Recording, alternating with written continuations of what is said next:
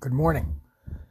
This is the Moravian Daily Text for Tuesday, June 11th, 2019. The text verse today is Psalm 94, verse 11. The Lord knows our thoughts, that they are but an empty breath. Our teaching text is Philippians 3, verse 10. I want to know Christ and the power of his resurrection. Let us pray.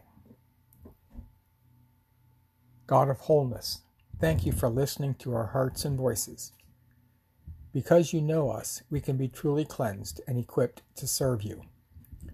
Excite us in a passion to serve you. In Jesus' name we pray. Amen.